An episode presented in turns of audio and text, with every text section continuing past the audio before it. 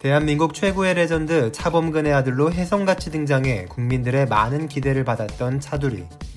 비록 성장세는 기대에 미치지 못했지만 선수 생활 내내 축구 내 외적인 일들로 차두리가 축구계에 미친 영향력과 존재감은 상당합니다. 해설, 광고, 로봇설 등의 에피소드로 국민들에게 많은 즐거움을 주었던 차두리의 이야기입니다. 아버지인 차범근이 독일 프랑크푸르트에서 활약하던 1980년 차두리도 프랑크푸르트 암마인에서 태어났습니다. 4살이 되던 해 차범근은 레버쿠젠에서 뛰고 있었기 때문에 차두리도 레버쿠젠 유소년팀에서 축구를 시작합니다. 독일의 선진 축구를 배우던 차두리는 1991년에 은퇴 후 울산 현대팀의 감독으로 부임한 차범근을 따라 울산 양정초등학교로 전학을 갔고 이후 서울에 위치한 배재중, 배재고등학교에서 축구를 이어갔습니다. 여담이지만 이때 배재중 고등학교에서 함께 축구를 했던 동기 중에는 개그맨 노우진 씨가 있습니다. 차두리 하면 생각나는 것은 그의 탄탄한 체격이지만 고등학교 이전까지는 작은 키 때문에 고민이 많았다고 합니다. 그런데 배재고 1학년 시절 박경화 감독의 지시로 축구부원들이 단체로 포경 수술을 받은 적이 있었다는데 그 이후로 차두리의 키는 쑥쑥 자라 아버지보다 커졌다는 이야기가 있습니다. 이후 또래보다 큰 체격으로 고교 무대에서 활약한 차두리는 1998년 53회 전국 고교 선수권 대회에서 5골로 공동 득점왕과 우수상을 차지했고 축구 명문 고려대학교에 진학합니다. 고려대에서는 이천수와 함께 대학리그를 평정했고 2001년 말에 히딩크 감독의 눈에 띄어 대학생 신분에도 이천수와 함께 국가대표팀에 소집됩니다. 이 시기에 차두리는 처음으로 머리를 삭발했는데 삭발한 이유는 잉글랜드의 떠오르는 스타 스티븐 제라드의 삭발머리를 따라한 것이었고 이후 너무 편해서 삭발머리를 유지하게 되었다고 합니다. 기술적으로는 투박하지만 폭발적인 스피드와 체력을 겸비한 차두리는 매력적인 카드였고 이런 차두리에게 히딩크는 일찌감치 수비수로 뛰어보는 것은 어떤지 물어봤었고 차두리가 이를 정중하게 거절했다는 이야기도 있습니다. 실제로 히딩크는 차두리는 수비에서 뛰어도 잘할 수 있을 것이라고 자서전에 글을 남기기도 했었습니다. 선견지명 오지구요. 월드컵을 앞두고 코스타리카와의 친선 경기에서 데뷔골을 넣는 등 좋은 폼을 이어갔고 월드컵 최종 엔트리에도 합류합니다.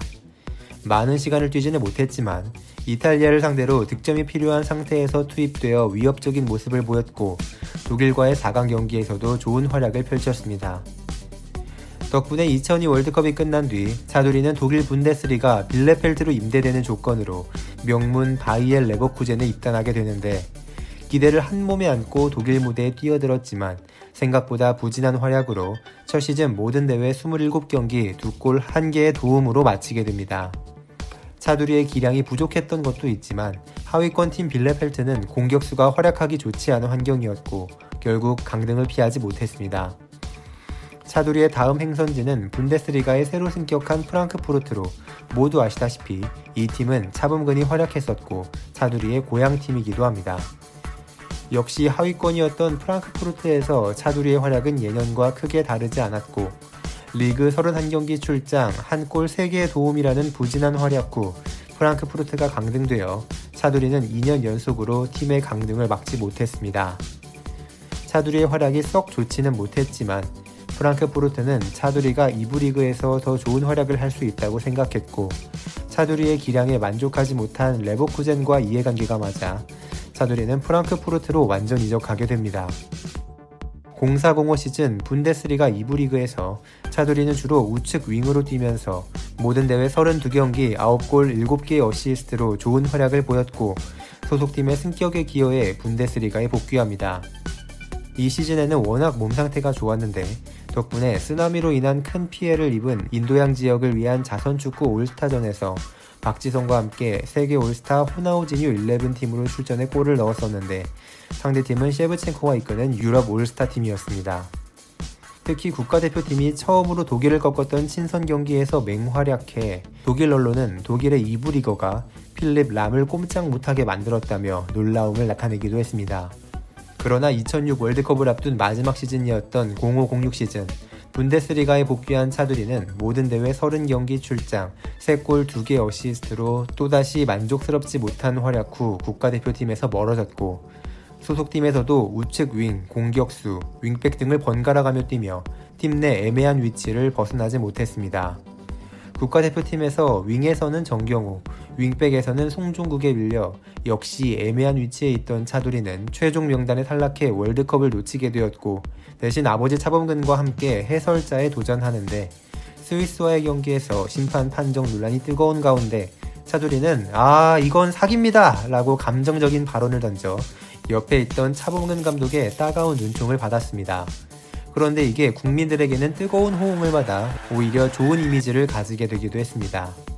소속팀에서 계약이 만료되었던 차두리는 새로운 경쟁을 위해 위르겐 클롭 감독이 이끄는 마인츠로 이적하는데 이때 클롭 감독의 제안으로 완전히 오른쪽 윙백으로 자리 잡게 된 차두리는 리그 초반에는 다수의 경기를 뛰었지만 이후 주전에서 밀려 시즌 총 리그 12경기 출장에 그치는 안 좋은 상황에 빠지게 됩니다.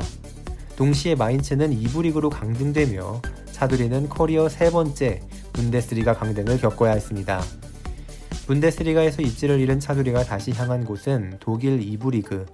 코블렌츠의 제의를 받아 2년간 62경기에 출장 3골을 넣는 활약을 펼쳤는데 이 시기에 차두리는 완벽히 오른쪽 윙백으로 포지션 변신에 성공했고 마지막 시즌에는 리그 팬들이 꼽은 최고의 선수 2위에 선정되기도 했습니다.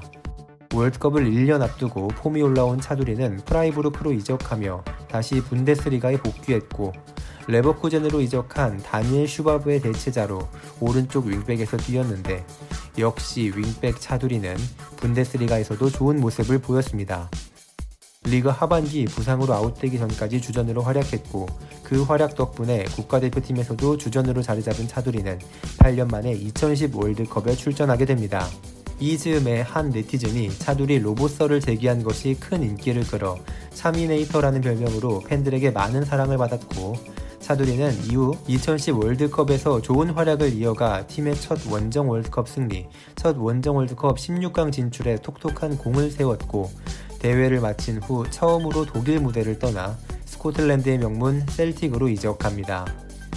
기성용과 함께 뛰며 이사기레, 스콧 브라운, 사마라스, 게리 후퍼 등의 멤버들과 함께 국내 팬들에게도 많은 추억을 주었던 셀틱에서 차두리는 안드레아스 힌켈, 마크 윌슨과 치열한 경쟁 속에 완벽한 주전으로 뛰지는 못했지만 좋은 모습을 보여주었고 커리어 첫 우승을 경험하기도 했습니다. 이 시기에 차두리는 많은 인기를 바탕으로 제약 제품 광고에 출연해 칸 때문이야 칸 때문이야 라는 노래로 CF계를 뒤집어 놓기도 했는데 제일교포 출신 정대세는 이 CF를 보고 차두리가 갑자기 간대머리야 간대머리야 라고 하는 줄 알고 이게 뭔가 싶었다던 에피소드도 있습니다. 차두리는 두 시즌을 활약한 후 포르투나 뒤셀도르프로 이적하며 분데스리가에 컴백했지만 분데스리가와는 계속 좋은 연을 이어가지 못해 뒤셀도르프에서도 후보로 전락하게 되었고 그 과정에서 차두리는 시즌을 준비하다가 귀국하는 등 가족과 관련된 문제 때문에 팀에 집중하지 못하기도 했고 그 결과 6개월 만에 계약을 해지하고 팀을 떠나게 되었습니다. 시즌이 끝날 때 차두리는 이미 이적하고 팀에 없었지만 뒤셀도르프도 2부 리그로 강등되었기 때문에 여러모로 주로 독일의 하위권 팀에서만 뛰었던 것 또한 차두리의 불운이라면 불운이라고 할 수 있겠습니다. 2013년을 앞두고 해외에서만 뛰어온 차두리는 처음으로 K리그 무대를 노크하는데 차두리의 행선지로 차봉근 감독이 한때 길게 몸담아 관계를 이어가던 수원 삼성이 될 것으로 막연히 생각되었으나 의외로 수원의 최대 라이벌 FC 서울이 차두리의 새로운 팀이 되었습니다. 우측 윙백을 두고 펼친 고요한 최효진과의 경쟁에서 차두리는 손쉽게 승리했고 2013 시즌을 35경기 3개 어시스트의 활약으로 마쳤습니다. 월드컵을 앞두고 폼을 끌어올려 2014 월드컵 승선이 기대되었고 홍명보 감독도 월드컵을 석 달 앞둔 그리스와의 평가전에서 차두리를 포함해 테스트를 하려 했으나 불행히 훈련 중 부상으로 대표팀에서 하차했고 이어진 최종 명단에서도 합류하지 못해 아쉬움을 남겼습니다. 마지막이 될 수 있었던 월드컵이 무산되었고 차두리도 머리로는 은퇴를 고려하기 시작했으나 생각과는 달리 몸 상태는 더더욱 좋아져 2014년에는 FC 서울에서 총 44경기에 출장했고 시즌 베스트 11은 물론 이동국, 산토스와 MVP를 놓고 3파전을 벌이는 후보가 되었습니다.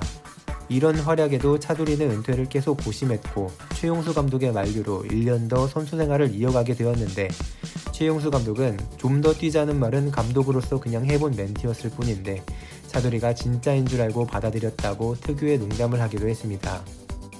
2015년 초 슈틸리키 감독이 이끄는 아시안컵 대표로 맹활약한 후 국가대표팀의 준우승에 기여했고 대회 이후 국가대표팀에서 은퇴를 선언한 차두리는 선수 생활을 1년 연장해 마지막 시즌이 될 이 시즌에 소속팀 서울에서 모든 경기 35경기 2골을 기록하며 마지막 시즌까지 시즌 베스트 11에 등극했고 FA컵에서도 팀의 우승컵을 안긴 후 명예롭게 은퇴합니다.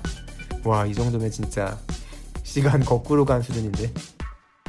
사두리는 아무래도 아버지가 차범근이다 보니 2002 월드컵 대표 선수들이 많이 겪었던 가난했던 어린 시절 같은 스토리는 없었지만 그래도 차두리는 선수 생활 내내 넘을 수 없는 최고의 선수였던 아버지와 계속 비교되며 많은 스트레스를 겪었다고 합니다.